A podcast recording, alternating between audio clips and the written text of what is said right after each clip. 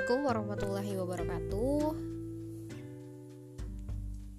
Semoga pendengar dalam kondisi terbaik hari ini.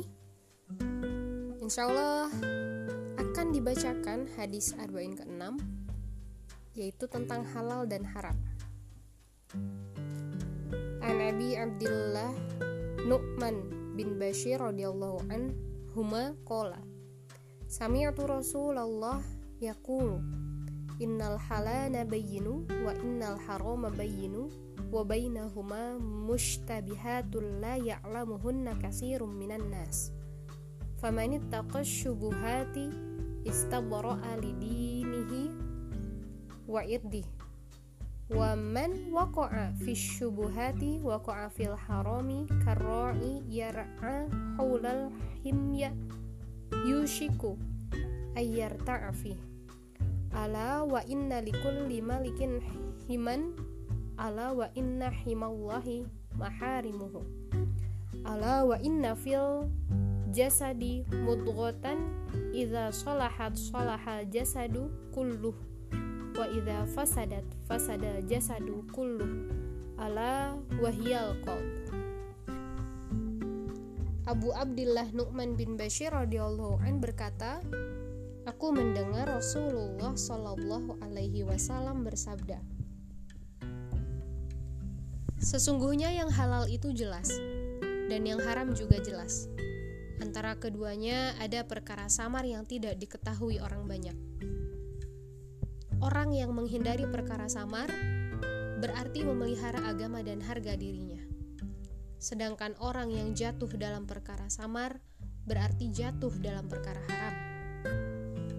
Seperti penggembala yang menggembala dekat daerah terlarang, tentu sangat riskan. Suatu saat hewan gembalaannya pasti akan memasuki daerah terlarang itu.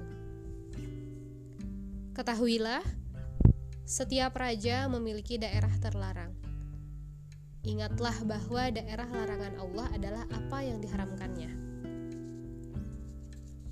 Ketahuilah, di dalam tubuh manusia terdapat, terdapat segumpal daging jika ia baik, seluruh tubuh pun baik, dan jika ia rusak, seluruh tubuh pun rusak. Ketahuilah, segumpal daging itu adalah hati. Hadis riwayat Bukhari dan Muslim. Terkait dengan kandungan hadis, yang pertama yaitu ada perkara-perkara yang jelas-jelas diperbolehkan, ada perkara yang jelas-jelas dilarang, dan ada perkara yang syubhat atau samar ya ini tidak jelas halal, halal dan haramnya. Imam Nawawi berkata, segala sesuatu dibagi menjadi tiga. Yang pertama jelas-jelas diperbolehkan, seperti makan roti, berbicara, berjalan, dan lain sebagainya. Yang kedua jelas-jelas dilarang, seperti minum khamar, zina, dan lain sebagainya. Nomor tiga syubhat, ya ini tidak jelas boleh atau tidaknya. Karena itu banyak orang tidak mengetahuinya. Adapun ulama bisa mengetahui melalui berbagai dalil Al-Quran dan juga sunnah maupun melalui kias jika tidak ada nas dan juga tidak ada ijma maka dapat dilakukan ijtihad Meskipun demikian, jalan yang terbaik adalah meninggalkan perkara syubhat.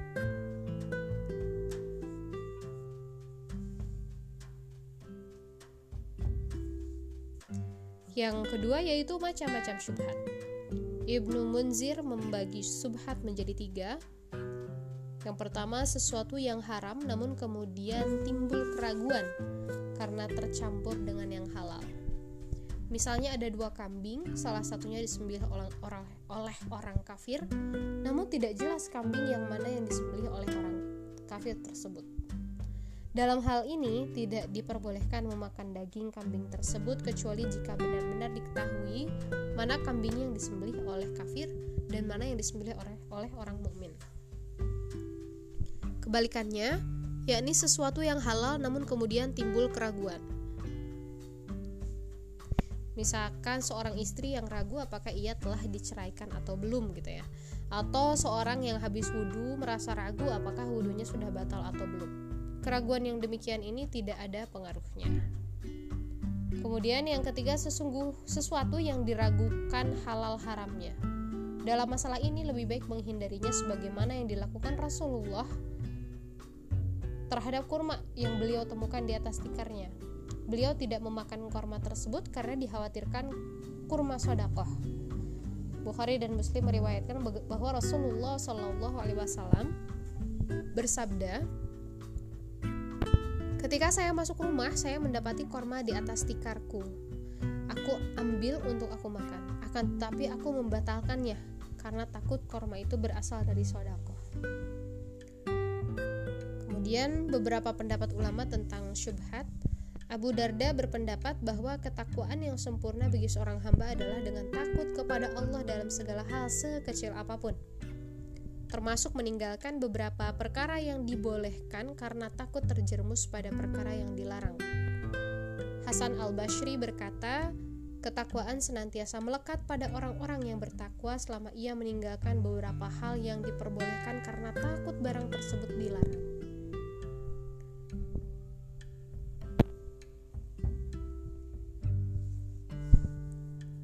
As-Sawri berkata dikatakan bertakwa ketika seseorang takut pada hal-hal yang sepatutnya tidak ditakutkan. Jadi dalam konteks ini hal tersebut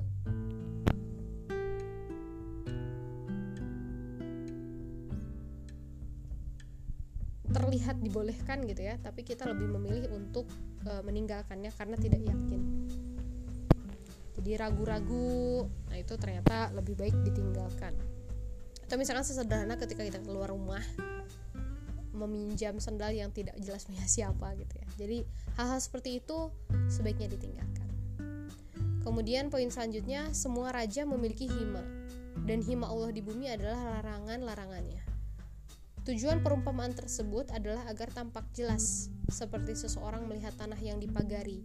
Pada saat itu, raja-raja memiliki tanah yang dipagari yang dikhususkan untuk hewan ternak dan mengancam dengan hukuman yang keras bagi orang yang mendekatinya. Orang yang takut dengan hukuman raja tentu tidak akan mendekati pagar tersebut. Namun bagi orang yang tidak takut, ia akan mendekatinya dan menggembala di tepian pagar hingga melintas pagar yang ada. Akibatnya ia pun mendapat hukuman. Sebagaimana para raja Allah Subhanahu wa taala juga mempunyai berbagai pagar. Pagar tersebut adalah berbagai larangannya. Barang siapa yang melanggar larangan tersebut akan mendapatkan hukuman baik di dunia maupun di akhirat. Barang siapa yang mendekati larangan dengan melakukan perkara-perkara syubhat, maka ia pun dikhawatirkan dan bahkan bisa terjerumus pada hal yang dilarang. Poin selanjutnya yaitu hati yang buruk. Baik buruknya seseorang tergantung hatinya, karena hati merupakan bagian terpenting dalam tubuh manusia. Secara medis juga demikian. Hati merupakan penentu bagi seseorang. Andai hati seseorang baik, maka ia akan mampu mensuplai darah dengan baik ke seluruh tubuh. Mengacu pada hadis ini, Imam Syafi'i berpendapat bahwa sumber akal adalah hati. Ini juga diperkuat firman Allah, mereka mempunyai hati tapi tidak dipergunakan untuk berfikir. Surah Al-A'raf ayat 179. Konon para ahli filsafat dan ilmu kalam juga berpendapat seperti ini. Berbeda dengan mazhab Hanafi, mereka tetap mengatakan bahwa akal tetap terletak pada otak. Mereka beralasan bahwa jika otak seseorang rusak, maka akalnya juga rusak. Ilmu kedokteran juga menyatakan bahwa semua gerak anggota tubuh adalah menuruti perintah otak. Ayat di atas mengisyaratkan bahwa sumber yang jauh dari akal adalah hati, sedangkan sumber yang dekat dan langsung adalah otak. Adapun yang dimaksud hadis ini adalah baiknya hati secara ruhani yakni kebersihan jiwa yang ini tidak diketahui kecuali oleh Allah Subhanahu wa taala.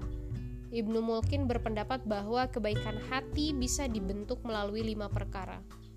Membaca dan mentadaburi Al-Quran, mengosongkan perut, sholat malam, bermunajat di penghujung malam, dan bergaul dengan orang-orang soleh.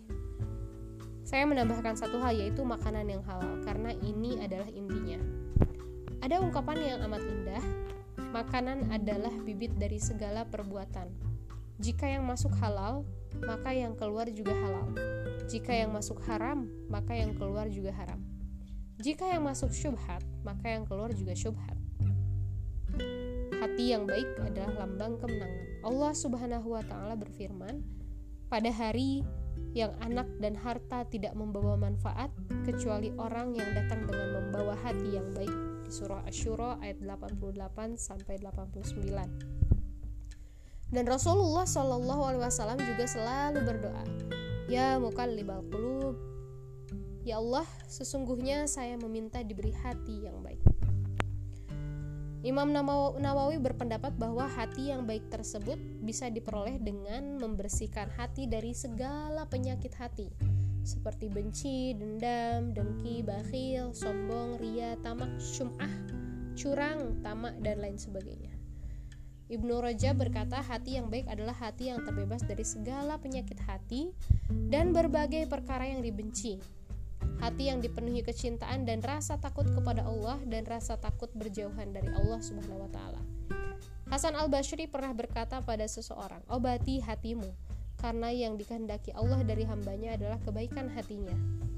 Hati yang baik akan menimbulkan amal perbuatan yang baik. Karenanya jika hati itu baik dan hanya dipenuhi dengan kehendak Allah, niscaya amal perbuatannya hanya yang sesuai dengan kehendak Allah sehingga ia bersegera dalam melakukan perbuatan yang diridhoi Allah dan meninggalkan perbuatan yang dibenci. Hadis ini mendorong pada perbuatan yang halal, menjauhi perbuatan yang haram, dan meninggalkan perkara-perkara syubhat. Mendorong agar senantiasa menjaga agama dan kehormatan. Mendorong untuk tidak melakukan perkara yang memancing buruk sangka dan menjerumuskan pada larangan dan juga seruan untuk meningkatkan intelektualitas dalam memperbaiki jiwa dari dalam yaitu dengan memperbaiki hati. Dan melebihi itu semua sebagai penutup, hadis ini mengajarkan kita untuk menutup semua pintu yang mengarah pada berbagai hal yang dilarang dan melarang semua sarana yang mengarah pada perbuatan haram. Sekian pembacaan hadis Arba'in yang keenam. Mohon maaf lahir batin karena banyak kesalahan. Sekian, assalamualaikum warahmatullahi wabarakatuh.